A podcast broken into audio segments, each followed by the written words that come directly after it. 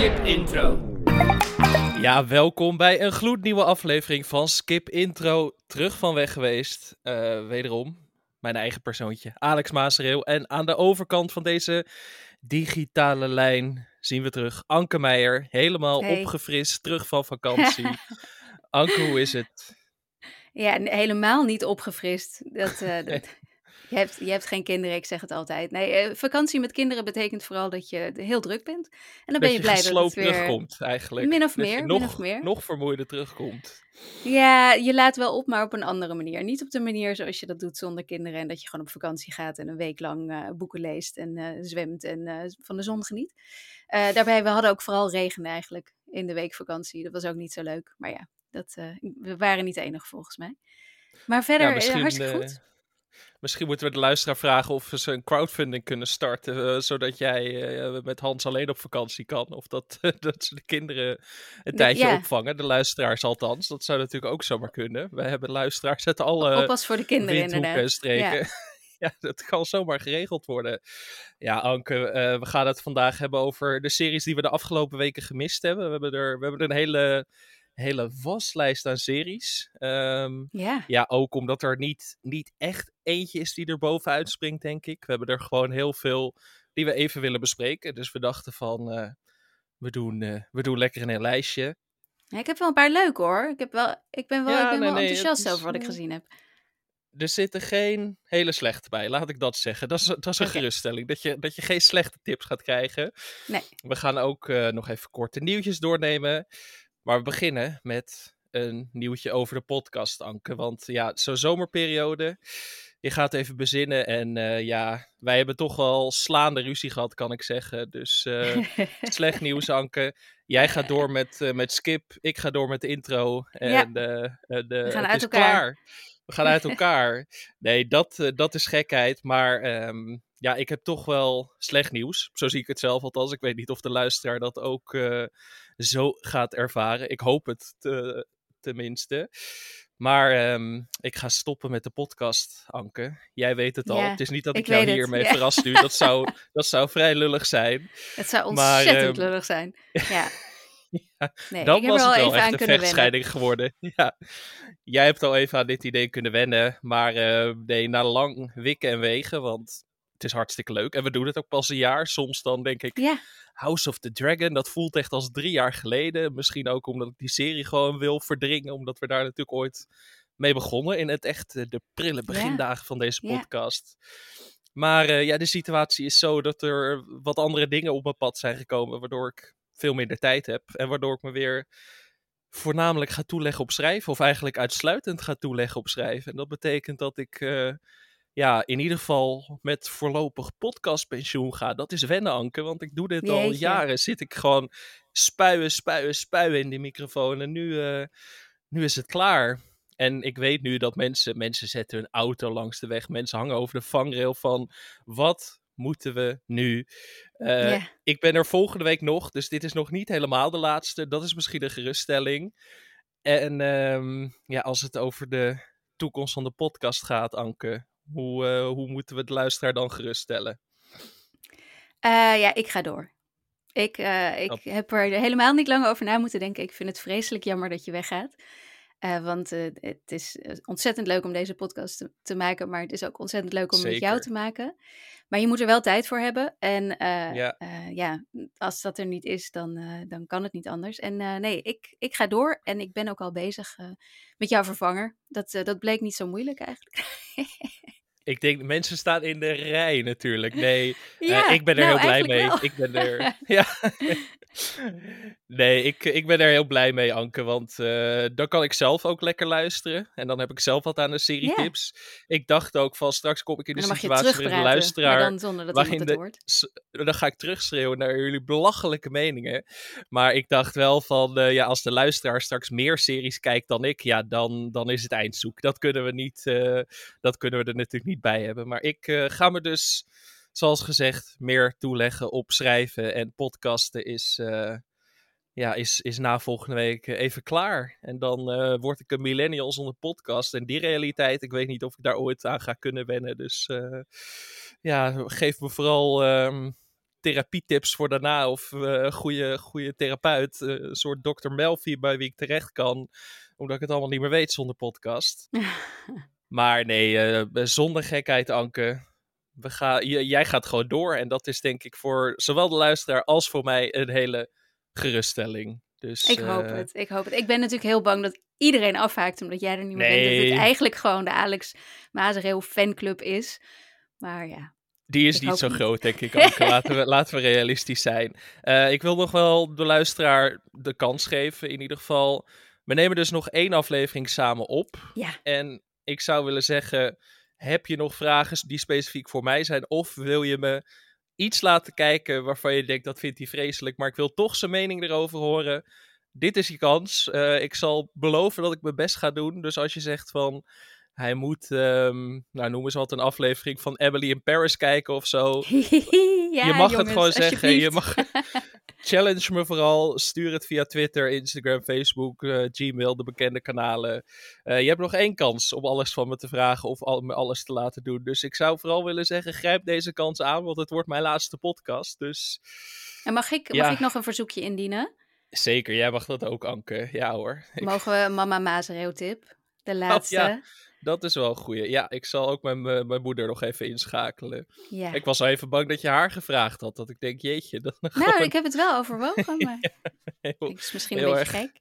Omgekeerd Nepo-baby eigenlijk. Ja. Dat je dan gewoon je moeder doorschuift. Dat kan natuurlijk ook nog.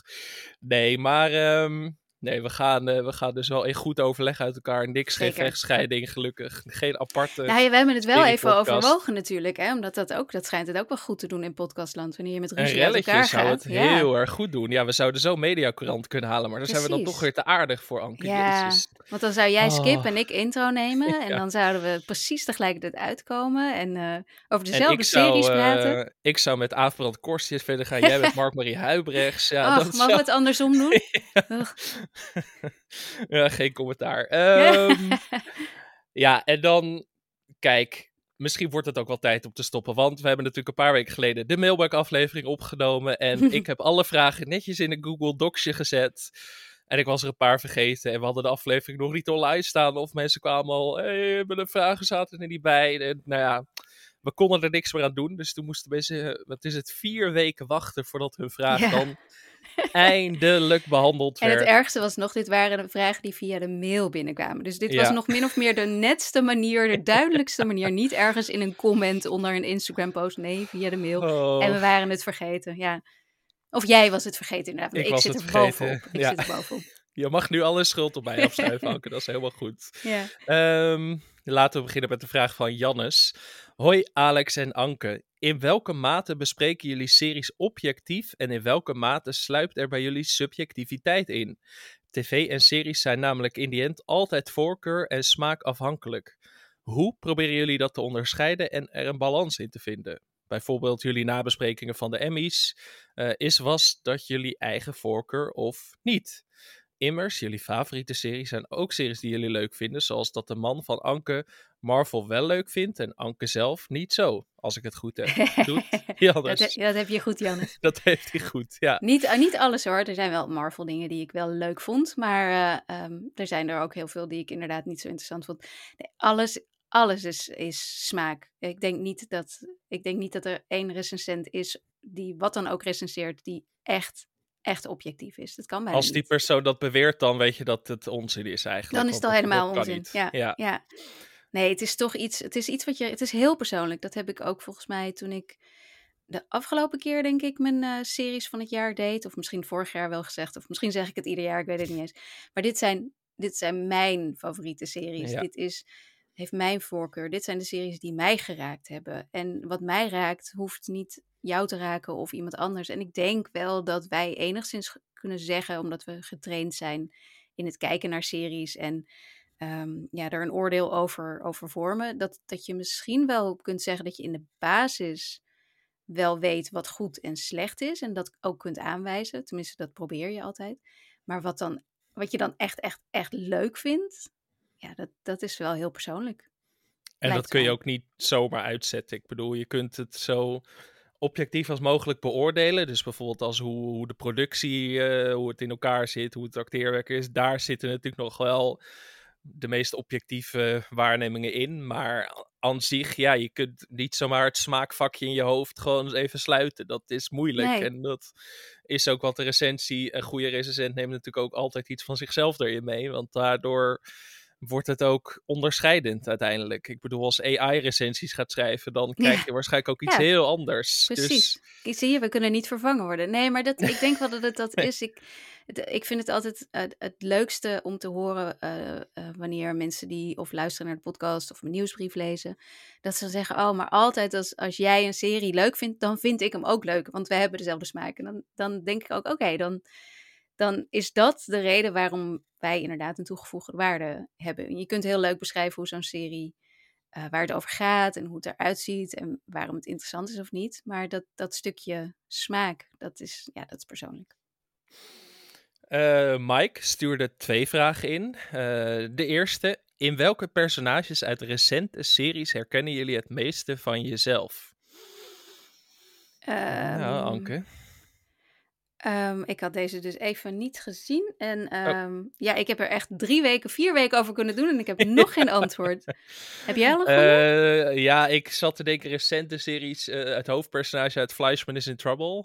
Fleischman, zeg maar. Niet helemaal herkenbaarheid, maar wel een soort van neurotische trekjes of het zoekende zijn en het niet altijd uit kunnen spreken van wat je denkt en dat soort dingen. Daar herken ik wel veel van mezelf in. En op een net iets andere manier herken ik mezelf altijd in Larry David. Curb Your Enthusiasm. Okay. Maar dan zonder filter. Zeg maar, als ik dat filter niet zou hebben, dan zou ik ook meer een soort Larry David zijn met mijn ergernissen over het fenomeen de mens. Als ik het zo mag omschrijven. Dus daar herken ik wel dingen in van mezelf. Maar dingen herkennen van jezelf is meestal negatief, denk ik. Dus het zijn niet, zeg maar, idolen van mij per se. Nou ja, Larry David op zich wel. Maar het zijn niet per se dat ik denk, dat type mens wil ik per se zelf nastreven. Het is meer dat ik denk, ik herken wat slechte eigenschappen van mezelf daarin. Het is inderdaad wat je zegt, zo'n Fleischman. Ik weet wel dat het af en toe ook wel dingen raakte bij mij in gewoon het... Ook omdat het natuurlijk ook allemaal jonge 40ers waren met kinderen en een soort van punt in je leven dat je denkt, en nu?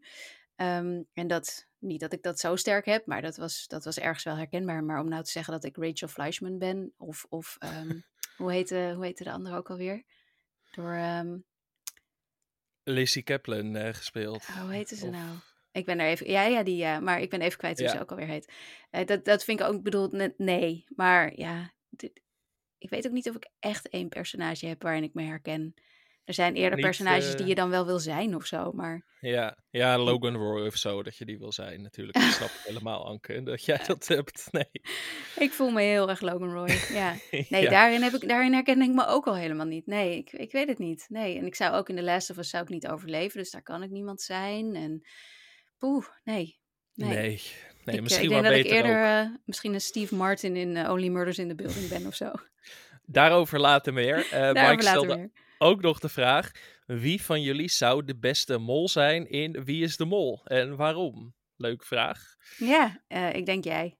Ik denk het ook zelf eigenlijk. Dat is misschien gek om te zeggen, maar ik weet niet. Heb je daar nog een verklaring bij of is het gewoon een gevoel, Anke? Ik denk sowieso dat jij die serie meer recent hebt gekeken dan ik. Want volgens mij heb ik hem al niet meer gekeken sinds Angela Groothuis het presenteerde en er nog geen BN'ers aan meededen. Dat is lang geleden. Toen was ik nog niet eens geboren, denk ik. Nee, dat zou zomaar kunnen. Maar het scheelt ook niet heel veel. Misschien heb ik het daarna nog wel eens gekeken. Ik weet het niet. De vriendinnen van mij werkte er wel voor. Dus wat dat betreft heb ik er wel altijd veel van meegekregen. Maar ik kijk weinig reality, zoals mensen wel weten. En... dit valt daar dan toch ook wel onder. Maar het is wel een leuk spel natuurlijk. En het is altijd wel goed gemaakt. Dus maar ik zou niet, ik hou hier helemaal niet. Ik zou niet eens mee willen doen, denk ik. En jij wel, denk ik. Ja, dat is zeker. Ze mogen altijd bellen, laat ik het zo zeggen. Ja. Ik was trouwens erg teleurgesteld dat je weer niet aan de slimste meedoet, Alex. Ja, ik zit echt ook, te wachten op dat belletje voor jou. Ik reken op winterseizoen 2023-2024. Als ik het maar vaak genoeg hardop uitspreek, dan manifesteer ik het misschien. Zoals de spirituele mensen dat zouden zeggen. Ja. Nino stuurde eigenlijk meer een tip dan een vraag, maar dat is ook altijd welkom. Voor de mailback-aflevering wil ik graag mijn favoriete serie ooit tippen. Nou ja, dan moet je het wel noemen natuurlijk. Helaas is er wel een probleem, want sinds kort is deze serie nergens meer te zien. Oh. Hij stond voorheen op Prime Video, maar daar is hij helaas van afgehaald.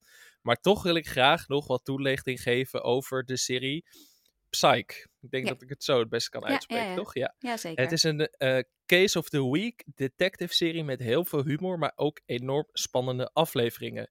Ondanks Case of the Week zit er ook een veel groter verhaal in, met zelfs een topaflevering die een hommage is aan Twin Peaks.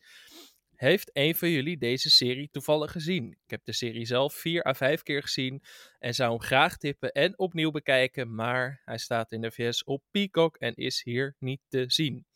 Succes met de podcast. Een veel voorkomend probleem natuurlijk, dat series gewoon in een soort niets zijn verdwenen en niet meer te zien zijn, behalve als je creatief kunt omgaan met internet, wat we allemaal wel kunnen waarschijnlijk, maar je wilt toch gewoon dat het gebruiksvriendelijk is en dat zit er toch niet helemaal in, dus dat is wel zonde, want ik heb deze serie nooit echt gezien. Ik ken hem wel, ik ken hem van naam, maar ik heb er nooit een aflevering van gezien. En als ik lees dat er een aflevering is die een hommage is aan Twin Peaks, dan moet ik eigenlijk meteen gaan kijken natuurlijk. Laten we eerlijk zijn. Ja, jij wel, ja. Nee, ik heb hem ook nooit gezien inderdaad. Ik weet dat Dooley Hill erin zit. Die is onder andere van de West Wing. Wat voor mij al best een reden zou zijn om hem te kijken. Alleen, misschien is die hier wel eens gewoon op tv uitgezonden. Of hij stond dus op Prime blijkbaar. Maar nooit op een plek waar ik hem echt zag en dacht, ik ga nu kijken. En er zijn ook al, hoeveel afleveringen, hoeveel seizoenen? Ik zit even te kijken. 8 seizoenen. Dus dat is dan ook altijd een beetje het probleem, dat ik dan, als hij nu al ergens opduikt, dat ik denk, moet ik helemaal 8 seizoenen gaan kijken. Terwijl, aan de andere kant is dat ook wel weer lekker natuurlijk. Dus ik ga hem wel, iets getipt krijgen is altijd fijn. Ja, dan ben je toch sneller geneigd om iets te gaan kijken. Ja, dus als ik hem ergens zie opduiken, dan zal ik het wel weer eens delen. En dat moet iedereen dan ook maar doen. Ja. Nog 1 vraag om even af te sluiten. Van Rob Timmermans, die kregen we binnen via Twitter. En die vroeg, wie is je favoriete dead guy? Dus niet dead guy, maar dead guy met T-H-A-T. Om even het onderscheid te maken. Die, niet de dode, maar die. Die acteur. Die ene acteur die je vooral kent. Die in veel series langskomt, maar nooit een hoofdrol krijgt. En die je wel graag ziet. Dus ook een bekende kop is in serieland die je vaak ziet, maar die misschien niet geen Kate Winslet-achtige beroemdheid heeft. Hé, daar heb je haar weer. Hoe heet ze ook alweer? Heel beroemd, maar ken ik er toch van. Had jij iemand paraat, Anke? Ik weet, eigenlijk zijn ze te groot voor deze categorie, maar aan de andere kant klopt het wel.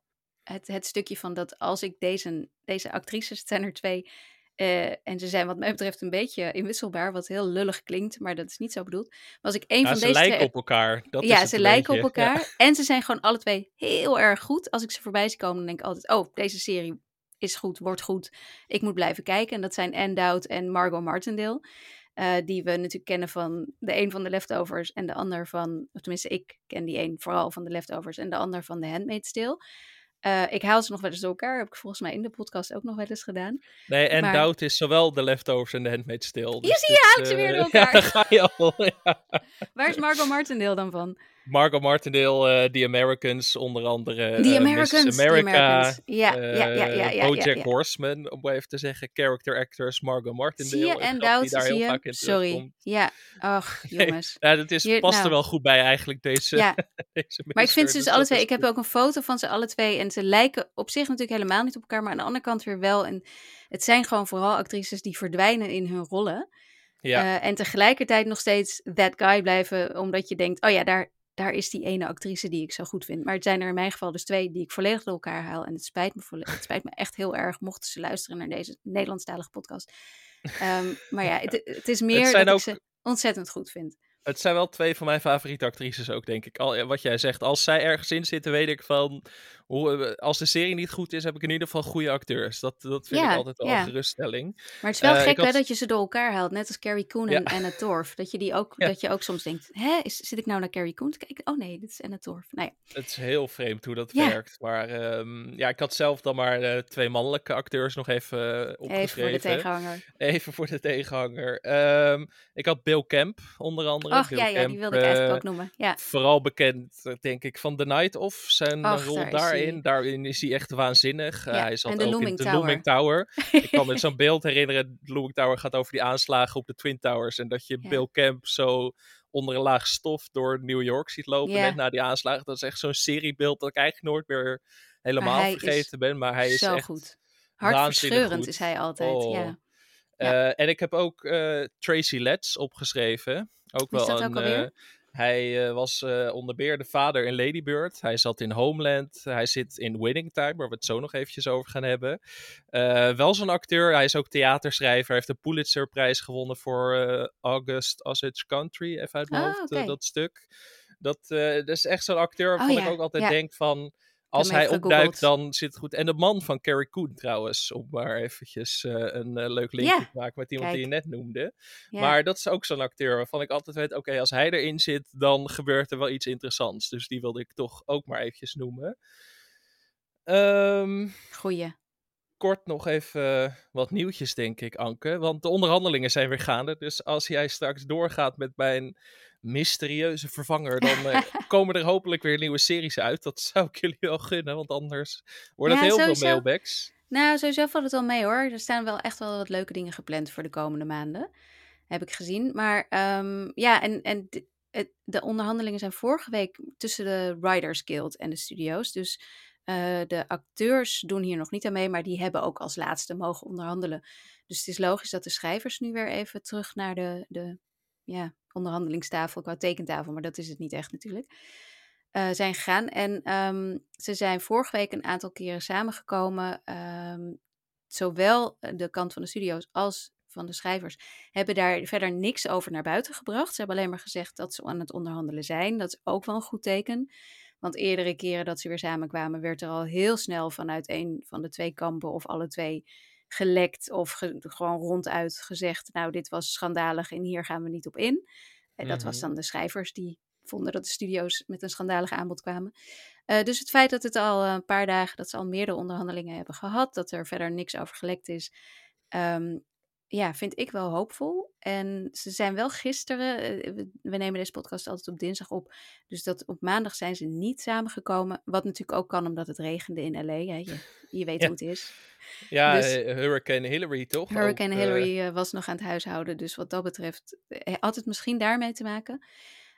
Ik weet ook dat er op dinsdag een hele grote staking is aangekondigd bij Disney, geloof ik, ergens met schrijvers en acteurs en iedereen die maar mee wil doen.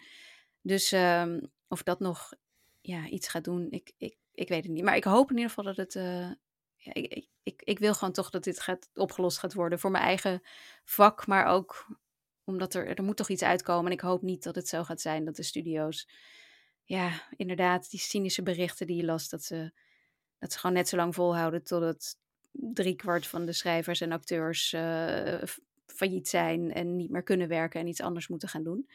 Ik hoop toch dat het belang van kunst wel zwaar weegt nog steeds in Hollywood bij alle kampen. Dus. Hoopvolle berichten in ieder geval.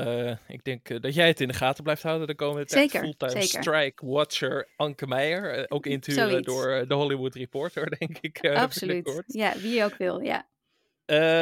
Over aparte tijden gesproken. Even een opvallend nieuwtje tussendoor, want in Amerika is er een nieuwe hitserie. En, het is de hit van de zomer. Het is niet Succession, Game of Thrones of weet ik veel wat, maar het is de serie Suits. Wat is er aan de hand, Anke? Ja, dat is ik weet niet of hij nu nog de nummer 1 is op Netflix, maar dat is wekenlang de nummer 1 geweest. Heeft zelfs records verbroken voor Netflix. Moet je nagaan. Dit is de meest gestreamde, aangekochte serie van Netflix ooit. Het gaat dus over Suits. En Suits is zo'n legal drama wat ooit op USA en Amerika, dus ook niet echt een heel groot netwerk, heeft gelopen. En wij hebben het hier in Nederland ook wel gekregen. Waarschijnlijk net 5 of zo, ik heb geen idee. Het werd hier volgens mij best wel goed bekeken. Ik kan me vast herinneren waar ik heel veel mensen in mijn omgeving had die dit keken. Namelijk een jaar of 8 tot 10 geleden of zo. Ja, nee, maar het is echt zo'n...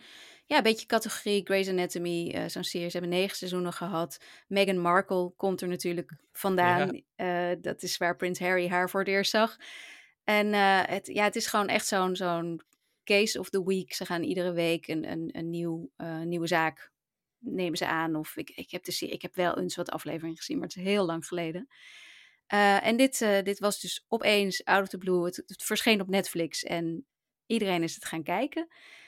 En iedereen had het erover dat ze het aan het kijken waren. Dus gingen nog meer mensen kijken. En toen verschenen de artikelen. En toen werd het een nog grotere kijkcijferhit. En dat is wel heel... Ik vond dit vooral heel opvallend. Bij ons staat hij ook op Netflix. Maar bij ons staat hij zeker niet in de top 10. Dus dit is puur iets Amerikaans. En ik heb toch wel heel erg het idee dat het een beetje ook de kijker is die en gewoon gemakzuchtig is. Van, het staat op Netflix en het staat bovenaan, dus we gaan het maar kijken. Ja. Maar ook dat het wel een heel klein beetje te maken heeft met dat mensen toch ook wel gewoon van tv-series houden. En series die met personages die weet ik veel hoeveel tientallen afleveringen weer terugziet in plaats van 8 afleveringen en dan is het klaar en dan zie je Kate Winslet nooit meer als Mare. Weet je wel, dat mensen, we houden van miniseries, maar we houden ook van onze appointment television, dat je gewoon lekker terug kunt komen, dat je iedere avond weer zo'n aflevering kunt opzetten. Hangout tv, om het zo maar even te zeggen. Ja, ik mis dat ook best wel hoor, dus ik heb nooit een aflevering van Suits gezien, maar misschien moet ik dat ook eens gaan doen. Ik voel me niet per se geroepen, maar die hele terugkeer naar meer traditionele tv, dat voel ik ook wel. Daar hebben we het vaker in deze podcast natuurlijk ook over gehad, dat ik gewoon het comfortabel vindt om soms gewoon terug te keren naar personages die ik al ken, naar een wereld die ik al ken. Yeah. En dat sluit eigenlijk perfect aan bij de eerste serie die we gaan bespreken in het lijstje zomerseries die we gemist hebben tot nu toe. Want Only Murders in the Building is terug, Anke. Yeah. En dat is denk ik goed nieuws voor de hele wereld, toch? Of ben jij niet te spreken over het derde seizoen? Jawel, ja. Ik moet heel erg zeggen dat ik het tweede seizoen niet heb afgekeken. Daar werd ik niet zo ingetrokken. Ja, daar had ik even wat minder... maar dat maakt niet uit bij Only Murders in the Building. Want je snapt wel ongeveer wat er gebeurd is. Ja. Ze hebben met de podcast de moord weer opgelost. En ik kon ook prima... ik ben gewoon aan dit derde seizoen begonnen. En ik kon er prima meteen in meekomen. Want het zijn inderdaad personages die je al kent. Het werd ook nog een heel klein beetje uitgelegd wat er allemaal gebeurd was. Dus dat scheelde ook. Daardoor hoefde jij het niet terug te kijken, dat scheelt. Ja, en ik vond het wel fijn om daar weer in dat fijne gebouw te zijn. Met die vriendelijke, redelijk ongevaarlijke, iets wat gekke mensen. Ik vond het prettig. Dat is het vooral, hè? Want Only Murders in the Building draait dus om 2 boomers en een millennial, gespeeld door Steve Martin, Martin Short en Selena Gomez, die een true crime podcast maken over de mysterieuze sterfgevallen die zich afspelen in hun grote appartementencomplex in New York. En eerste seizoen draaide om een specifieke moord, tweede seizoen draaide om een specifieke moord en in dit derde seizoen ook om een specifieke moord. In eerste instantie lijkt het echt er niet in het gebouw zelf te zijn, maar in de theaterwereld. Ja. Dat is wel een soort van, er is een kleine shift dit seizoen, dat een groot deel van dit seizoen zich afspeelt eigenlijk buiten in de theaterwereld. Ja. Ik vind het wel gek dat ze dan 2 relatief onbekende acteurs hele belangrijke rollen hebben gegeven. Hè? Ik bedoel... Ja, hoe heet zij? Meryl Streep en of zo. Paul ik heb hem wel eens gezien. Ja, zo gek. Echt, ook bad guys allebei in die echt, zin. Echt, wat een namen. Ja. En we zullen niet prijsgeven wie er precies doodgaat, want ik weet ook niet of de luisteraar helemaal bij is, maar ja, ik wilde dit toch even noemen, want het maakt me niet eens zo uit of het zeg maar, seizoen 1 was wel tot nu toe het beste wat mij betreft, maar zelfs als het dat niveau niet meer haalt, ben ik alsnog heel erg blij om terug te zijn in deze wereld, vooral ook door de fantastische chemie van de 3 hoofdrolspelers. Yeah. En zeker Martin Short kan bij mij nooit iets fout doen eigenlijk, dat is echt een van de plezierigste acteurs om naar te kijken. En door die chemie tussen die 3 acteurs is het gewoon altijd lekker om terug te keren in deze wereld. En dan maakt het me eigenlijk niet eens precies uit wat het mysterie is. Dit is gewoon, ik wil gewoon lekker hangen met die personages eigenlijk. Ja. Het is echt comfortabele tv voor mij in mijn opzicht. Dus mijn Suits misschien wel. Dus ik hoop ook dat ze hier nog 8 seizoenen van gaan maken. Ik denk van, ga maar lekker door. Je kan nog genoeg gekke moorden verzinnen. Ik geniet er gewoon heel erg van. En dat geldt de geloofwaardigheid is al lang het raam uit. Ja, maar wat betreft hoeveel moorden er kunnen zijn. En... Ja. Nee, precies. Ja. Het maakt niet uit. Het gaat... Nee. We weten allemaal waarom we dit kijken en wat er belangrijk is. En dat is niet per se die moord.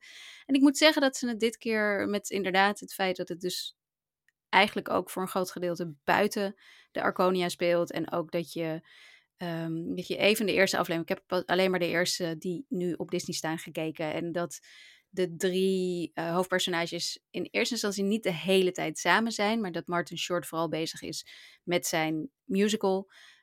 Of zijn theaterstuk in eerste instantie. Dat maakt ook wel... Ik vond het wel slim gedaan. Ik denk dat ik bij 2 meer het gevoel had dat we een herhalingsoefening deden. Waardoor ik niet echt doorgekeken heb. Omdat ik dacht, ik weet wel hoe het gaat eindigen of zo. Ja. Wat niet terecht was, want volgens mij was het een prima seizoen. Maar ik heb bij deze net iets... ik heb echt zin om door te kijken nu. Ik voel hem ook wat meer dit seizoen inderdaad. De eerste 4 afleveringen staan op het moment van opname op Disney+. En elke dinsdag...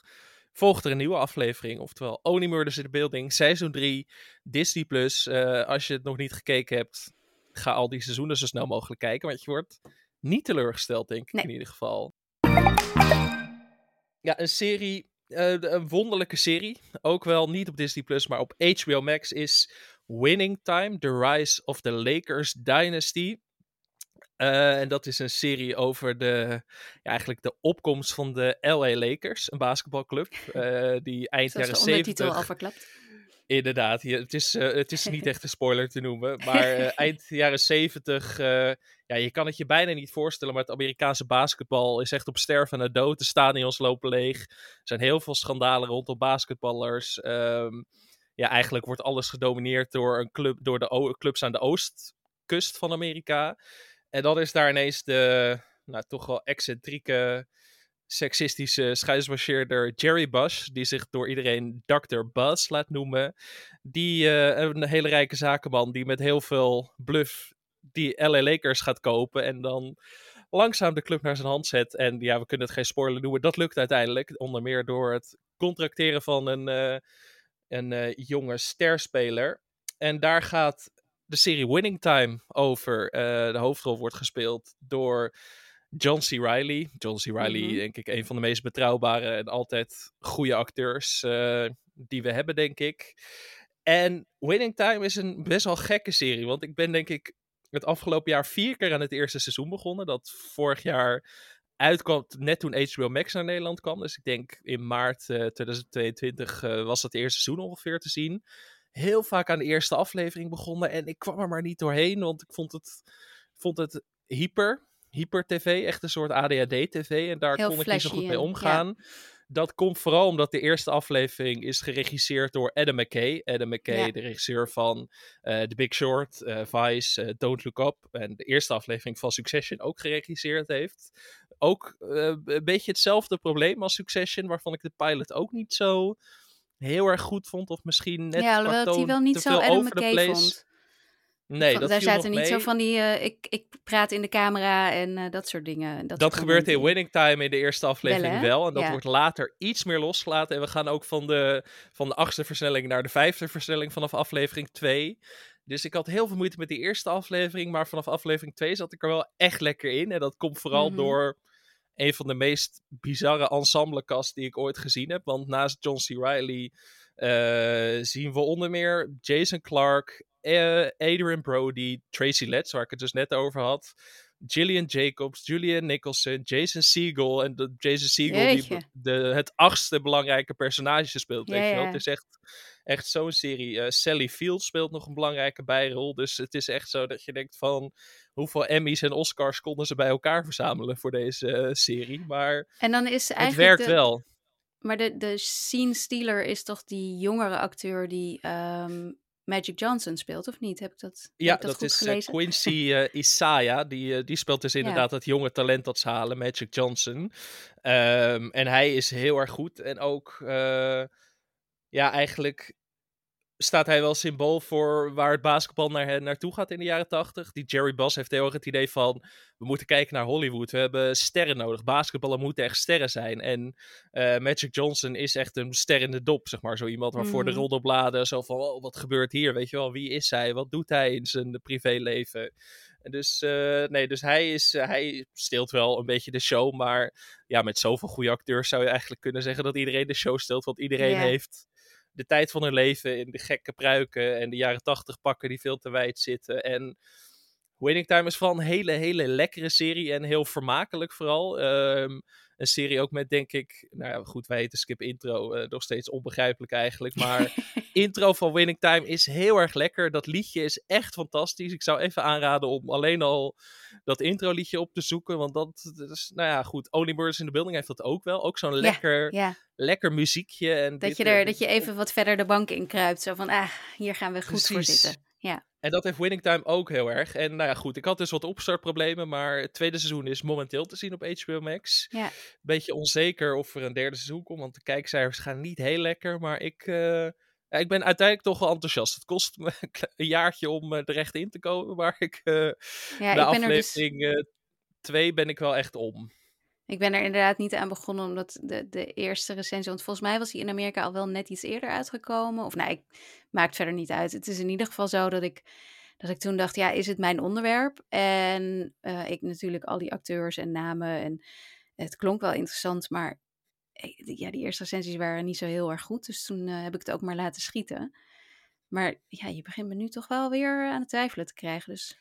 Ik denk dat hij... Ik vond het wel echt een hele entertaining serie. Dus wel echt flink wat gebreken, denk ik. Maar gewoon door die cast. En je hoeft ook niet per se heel veel van basketbal te houden. Ik denk dat het wel heel erg helpt. Maar het is niet zo, als je niks met basketbal hebt, dat je hier niet naar kunt kijken. Want ik weet ook heel weinig van basketbal namelijk. Ik hou wel heel erg van Amerikaanse cultuur, dus... dan is dit echt wel je ding, denk ik. Ja, dat weet ik wel zeker. Precies. Amerikaanse cultuur, zit dat ook in de serie die jij hebt meegenomen van Prime Video, Anke? Nee, behalve dat Sigourney Weaver Amerikaans is, maar ze speelt een Australische. Ik heb geen idee of haar accent goed is, want zo goed ben ik niet in Australische accenten. Maar ik vind het prima klinken, maar ik zag wel ergens een beetje kritiek daarop. Dat heet The Last Flowers of Alice Hart. En ik had hem al genoemd in onze laatste aflevering volgens mij. Zo van, dit zit er nog aan te komen. Het is een miniserie, zoals het altijd allemaal miniseries zijn op dit moment, van ik geloof 7 afleveringen, waarvan de eerste 5 denk ik nu op Prime Video staan. En het gaat, het is naar een bestseller of een populair boek in ieder geval in Australië met dezelfde naam. En het gaat over een, hoe kan ik het best omschrijven? Nou, ik zal maar gewoon vanaf het begin een meisje die na nogal heftige gebeurtenissen binnen haar eigen gezin, zeg maar, gedwongen wordt om bij haar oma te gaan wonen. Een oma die ze nog nooit heeft ontmoet. En die oma die is de eigenaar van een bloemenboerderij, een wilde bloemenboerderij.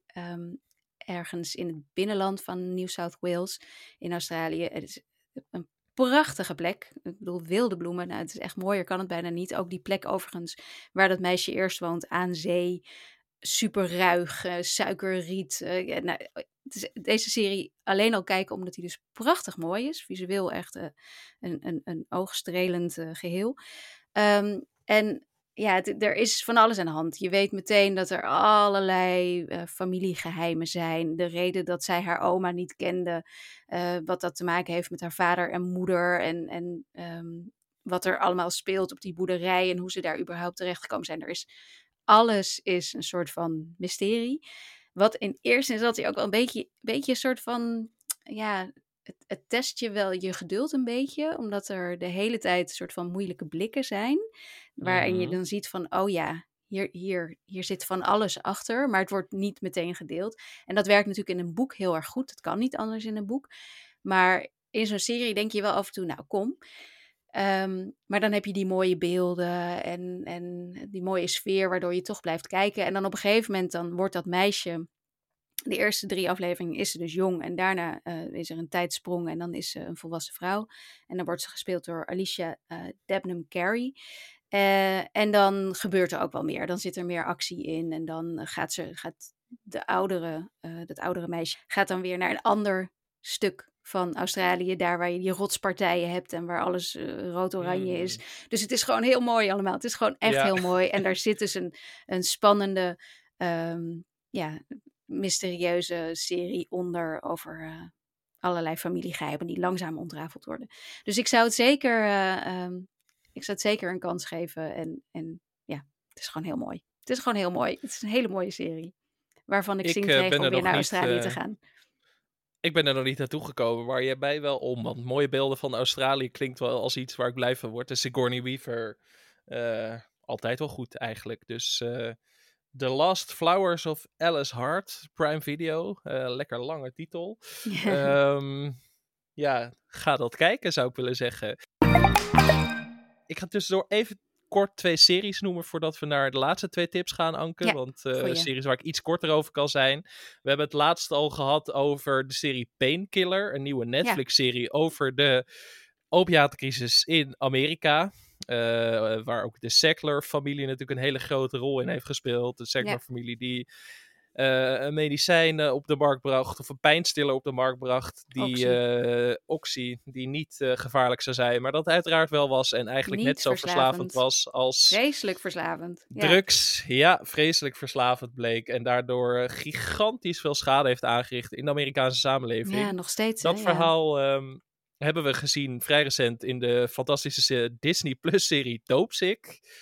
En Netflix heeft nu de serie Painkiller. En dat gaat eigenlijk over exact hetzelfde. Met ook best wel qua invulling van de personages en invalshoeken ook redelijk hetzelfde. Vooral dat vond ik eigenlijk bijzonder. Dat we iemand van de Sackler-family zien. We zien de slachtoffer. We zien iemand die dat medicijn aan de man probeert te krijgen bij huisartsen en dat soort dingen. We zien iemand, die bij het OM werkt en er onderzoek naar doet. Het is echt precies hetzelfde inderdaad. Ja, en ik vond Painkiller aan zich niet zo'n slechte serie, maar je denkt de hele tijd, het is geen Dopesick. En daardoor wordt het eigenlijk verpest. Dat heb ik echt de hele tijd gehad bij het kijken van deze serie. Ook omdat dit is meer poppy, dit is meer dat Netflix-sausje, dat het snel is en ook een beetje tongue-in-cheek, wat ik bij dit onderwerp misschien niet helemaal geslaagd vind. Want Dopesick was echt best wel een emotionele mokerslag op sommige momenten. Ja. Was best wel zwaar. En dat past denk ik beter bij dit onderwerp dan dat je... Nou, het heeft soms iets weg van een soort Adam McKay, dus een soort Big Short-achtige reconstructie van dat pijnstillers drama. En dat kwam ik niet helemaal uit. Ik vond hem op zich oké. Dus wel zo'n 3-sterren serie, maar wel de hele tijd dat je dacht van... toonwerk niet helemaal. En wat ik zei, het is geen Dopesick. En dat hangt toch als een soort van schaduw over deze hele serie heen. En dat is dus, dat vinden wij en dat vinden waarschijnlijk al onze luisteraars. Want jullie hebben allemaal een goede seriesmaak. Maar nu even die gemiddelde, ik zet Netflix aan en ik zie wel wat er is. Oh, Suits, nog nooit van gehoord, ik ga het kijken. Ik zie dat die in Nederland, dat Painkiller op nummer 3 staat op Netflix nu. Ja. Terwijl die al wel weer 2 weken of 3 weken uit is. Dus dat betekent dat hij echt wel bekeken wordt. Is dit wel weer in zoverre goed dat Netflix zo'n serie heeft over dit onderwerp? Omdat ik heb toch echt altijd het idee dat mensen niet zo goed weten wat dit is. Ik heb er jaren geleden namelijk eens een verhaal over geschreven. Volgens mij naar aanleiding van een Louis Theroux documentaire die dit ook besprak. En toen sprak ik iemand en die zei, een Amerikaan, en die zei van, maar in Nederland proberen ze dit ook aan de man te brengen via huisartsen. En het gebeurt en je moet echt uitkijken. En dat ik op een of andere manier, ik weet niet in hoeverre, ik heb dat toen onderzocht en toen was het waar, ik weet niet in hoeverre dat nu nog zo is. Maar dat het wel weer zo'n onderwerp is dat je denkt, het is goed wanneer zoveel mogelijk mensen dit weten. Omdat dit echt een heel groot probleem is. Of het slaat het doel een beetje, het gaat aan het doel voorbij. Nee, ik denk wel dat het goed is, die bewustwording of zo. En we kunnen wel zeggen, ga naar Dopesick kijken. Maar heel veel mensen hebben gewoon Netflix en helemaal geen andere streamingdiensten. Dus het is denk ik in die zin wel goed dat er, hoe vaker dit verhaal verteld wordt, hoe beter het denk ik uiteindelijk is. Want ook toen, voordat ik Dopesick ging kijken, was ik hier ook niet. Zeg maar, ik kende het wel, maar het was niet concreet in mijn hoofd of zo. Ik wist niet helemaal hoe de hazen liepen in deze zaak. En de Sackler family. Ja. Het zijn allemaal losse concepten waarvan ik denk, oh, dat ken ik. Maar hoe het allemaal echt in elkaar steekt, dat weet ik dan weer niet. Terwijl het gewoon natuurlijk een soort medicijnenmafia bijna is, wat die Sacklers hebben gedaan. En dat verhaal kan niet vaak genoeg verteld worden. Hoe schandelijk en hoe moorddadig die mensen eigenlijk zijn, zou je het bijna kunnen noemen. Ja, dus Netflix, in die zin heeft het een meerwaarde. En wat dat betreft is Netflix dan een beetje alsof je vroeger zo'n spotje in de sterreclame stopt of zo. Dan weet je dat Postbus iedereen het 54, ziet. Ja, dat was hem, ja. Maar ik zou toch zeggen, ga Dopesick kijken als je geïnteresseerd bent in dit thema, want die is echt veel beter. Ja. Dan heb ik ook nog even kort mijn belofte ingelost om te kijken naar Bupkis, de serie van en met Pete Davidson, die sinds kort te zien is op Sky Showtime. Volgens mij staan de eerste 4 afleveringen inmiddels online. En dan elke week een nieuwe. En Bupkis is een serie die wel past, denk ik, in het een beetje het Master of None genre. Een beetje die kant op, denk ik. Oh. Maar dan net wat luchtiger. En net wat minder diepgravend. Pete Davidson speelt zichzelf. We zien hem in de openingsscène van de serie googelen naar hoe vervelend hij is. En dat hij een asshole is en zo. Dus hij is wel zelfbewust in dat opzicht, denk ik. Ik heb het ook niet zo, Pete Davidson. Ik vind het niet zo leuk om naar hem te kijken. Ook? Ik vind hem wel leuk, hoor. Oh, nee, maar heel veel mensen hebben dat niet. Ik had het niet over jou, maar over dat heel veel mensen dat hebben. Ik vond King of Staten Island een hele leuke film. Die en vond ik dus ook heel goed. En SNL ook leuk. Dus. Ja, nee, King of Staten Island is inderdaad het argument voor Pete Davidson. Maar verder als personality weet ik het nog niet zo goed. Ik zeg maar, het is ook niet haat. Maar als ik hem in andere dingen zie, ben ik nog niet dat ik denk, ik vind het echt een leuke acteur. Misschien komt dat nog, want hij is vooral zichzelf, dus en in dit ook weer inderdaad. Dus als acteur weet ik niet. Vond ik het wel werken. Hier sloot ik hem uiteindelijk toch wel helemaal hard. Maar net als met Winning Time is de pilot-aflevering echt iets om je doorheen te zetten. Want eigenlijk de belangrijkste verhaallijnen van de eerste aflevering is dat Pete Davidson zijn moeder onderspuit per ongeluk, omdat hij aan het masturberen is met een VR-bril op en dan niet ziet dat zijn moeder in de kamer is. Nee. Daar begint de serie eigenlijk mee. Nee. En zijn moeder, dan zou ik afhaken al, ja. Ja, zijn moeder wordt wel gespeeld door Edie Falco. Ja. Moet toch maar even benadrukt worden. Dan blijf ik misschien toch kijken. En later in de aflevering dan, hij is met zijn opa, gespeeld door Joe Pesci. Je hebt er misschien wel eens van gehoord. Ja. Pete Davidson heeft het idee van zijn opa is een beetje stervende. Misschien moeten we een prostituee voor hem regelen om nog een leuke avond voor hem te fixen. Dat loopt net even anders, want er is ook een soort huisvriend van die opa mee, die weer gespeeld wordt door Brad Garrett uit Everybody Loves Raymond uiteraard. Dus een heel keura bekende koppen. En uiteindelijk belandt Brad Garrett met die prostituee in bed. En daar gaat wat mis. En uiteindelijk moet Pete Davidson helpen bij het voltooien van de daad. Dus ik dacht na de eerste aflevering echt van, mijn hemel, wat is dit voor onderbroekenhumor? Yeah. Ik weet niet of ik verder wil kijken. Maar ik ben dan toch door gaan kijken. Want ik denk wel, 2 van de 3 hoofdrollen worden gespeeld door Edie Falco en Joe Pesci. Wat 2 van de beste acteurs aller tijden zijn, denk ik. Dus dan wil ik toch doorkijken. Dat is dan echt zo dat ik denk, ik blijf nu kijken voor die acteurs. Anders was ik na 1 aflevering wel echt afgehaakt, denk ik. En die eerste aflevering is echt heel matig. Maar daarna wordt het echt veel beter. Wordt het ook gelaagder. En zien we meer over zijn jeugd en over zijn achtergrond. Over zijn vroeger gestorven vader. Dat soort dingen. En dan wordt het beter en diepgravender. En dan denk ik, er zit een goede serie in. Ik ben zelf nu ook pas op 3-4 afleveringen. Maar je moet wel door die eerste aflevering heen. Dat is een cliché. Ze duren gelukkig maar 24 minuten. Dat is misschien nog de redding. Maar na die eerste aflevering dacht ik van, dit wordt niks. En nu ben ik wel aan het kantelen in mijn mening. Klinkt wel dus ook echt autobiografisch inderdaad. Ja. Want dat Pete zit Davidson er heel erg in. Hij is natuurlijk ook zijn vader bij 9/11 kwijtgeraakt. En ja, dat zit heel erg in deze serie ook, hoor. Het is heel autobiografisch. Een autobiografische tragicomedy zou ik het eigenlijk willen zeggen. En vooral kijk ook voor de acteurs en gastrollen. We zien ook Steve Buscemi nog opduiken. Onder andere Bobby Cannavale zien we ook nog opduiken. Een lievelingetje van jou. Dus qua namen moet je wel echt gaan kijken. Wow. En het is dus te zien op Sky Showtime, oftewel Bupkis. Eerste aflevering moet je dus eventjes nemen voor wat het is. Ja. Dan gaan we denk ik naar een heel ander onderwerp, Anke. Want jij hebt ook nog meegenomen de serie The Tower. Ja, The Tower. Ja, dat zal je niet verbazen. Ik heb mijn vakantie ook besteed aan een Britse crime-serie. Hey, het bleef al zo lang stil op dit vlak. Ja. Ja, nee, het was wel op HBO Max staat hij. Het is een BBC-serie volgens mij, maar hij komt op HBO Max bij ons. Dus HBO heeft ernaast gegrepen, denk ik. Het is, er zijn nu al 2 seizoenen. Ik had het eerste seizoen volledig gemist. Maar er werd mij gevraagd om iets over het tweede seizoen te schrijven. Toen heb ik het eerste seizoen gekeken en meteen ook daarna het tweede erachteraan geplakt. Het is een ontzettend makkelijke bingeable serie van 4 afleveringen per seizoen. En de hoofdrol wordt gespeeld door Gemma Whelan, die we kennen als Yara Greyjoy uit Game of Thrones. Ze speelt hier weer iemand heel anders. Zij is echt heel goed trouwens. Wat een ontzettend goede actrice is zij. Ik vond haar heel erg irritant. Haar personage heel erg irritant in Game of Thrones. Maar hierin speelt ze uiteraard een redelijk briljante, eigenzinnige rechercheur, politierechercheur. Maar wel iets minder overdreven dan dat je dat vaak ziet. Dus het is niet zo dat ze...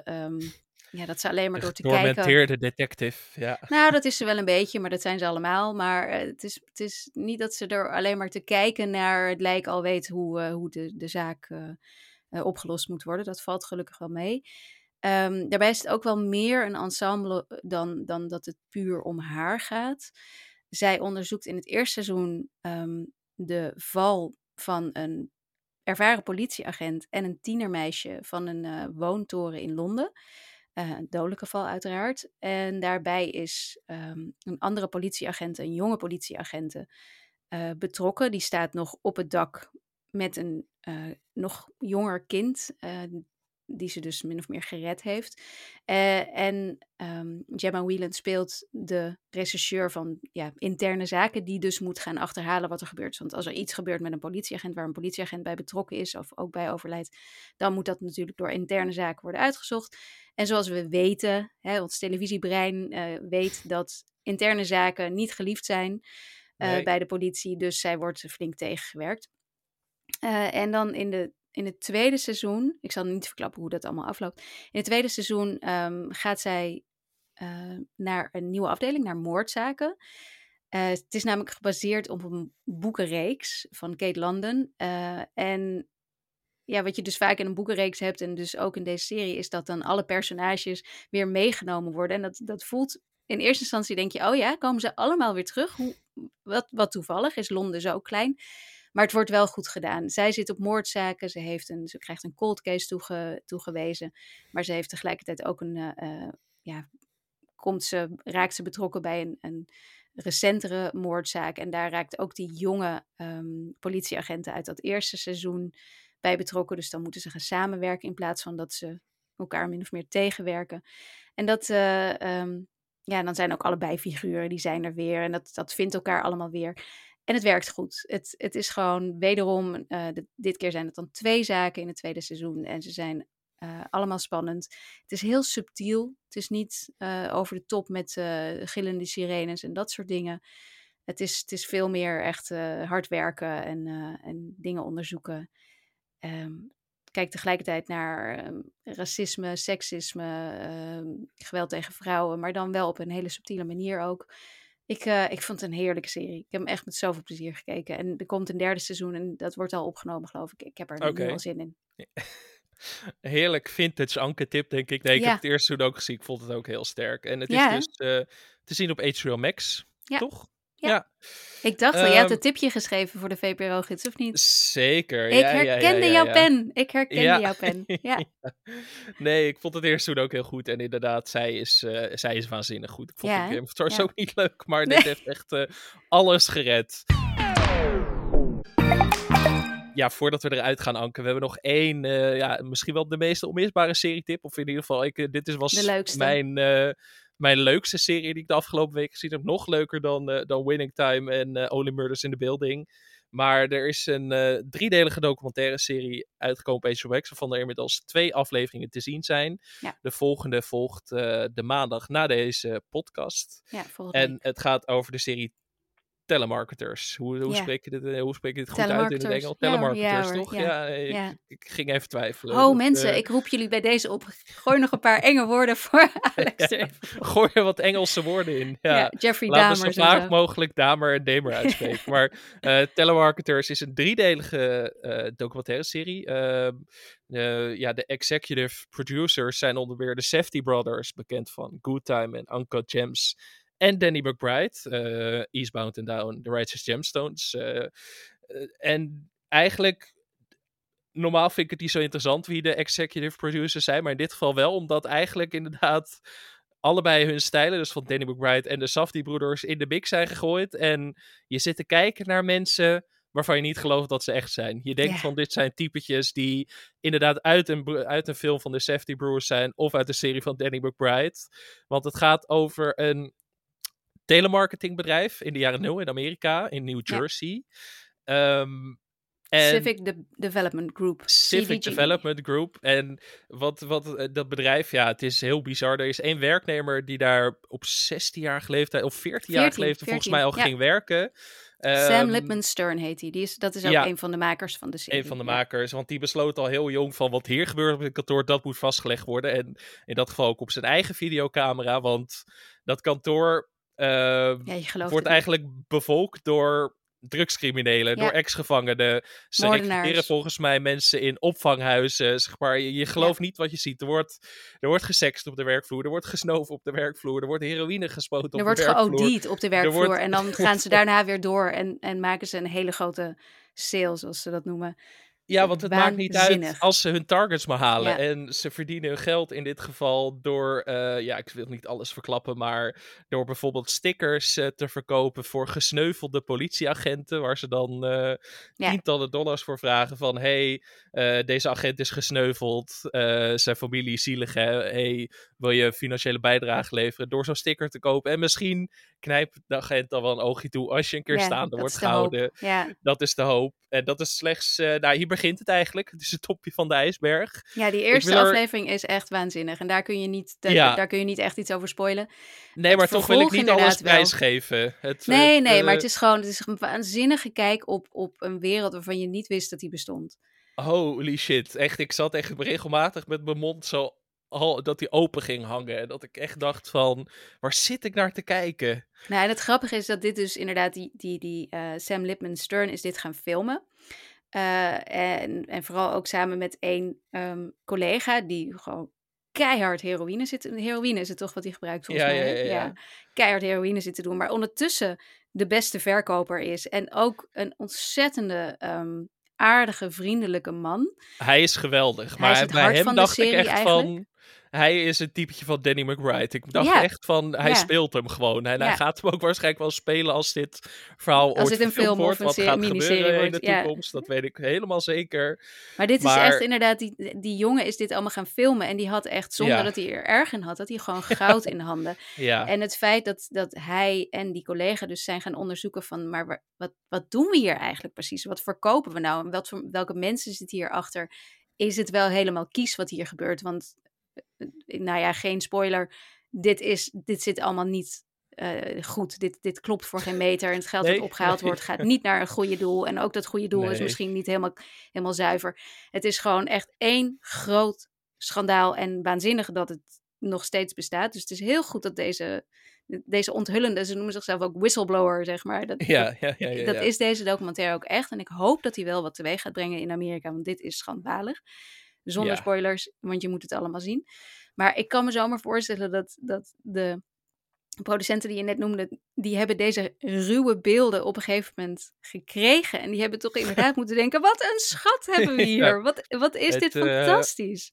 Het is echt een clusterfuck van rariteiten en schandalen. En je weet, maar dit had niet gefilmd. Dit hadden ze niet kunnen bedenken van tevoren. Hier had geen cameraploeg binnen kunnen komen. Die had nooit hetzelfde kunnen bereiken. Maar juist omdat het dus gemaakt is door iemand die daar binnenin zat, die op zijn 14e begon en het allemaal heeft meegemaakt en het vervolgens zelf is gaan onderzoeken, maakt deze serie, wat ze onthullen is bizar en heftig, maar gewoon vooral het feit hoe die gemaakt is, maakt dit echt een unieke docuserie, vind ik. Echt de meest bindende kijktip van alle 7 series die we genoemd hebben vandaag, denk ik. Want Telemarketers, echt... Ja, ga dat zo snel mogelijk kijken. Zet die podcast na mijn afkondiging uiteraard uit. En ga die serie kijken. De eerste 2 afleveringen staan dus nu op HBO Max. En de derde volgt maandag. Maar holy shit, wat een serie.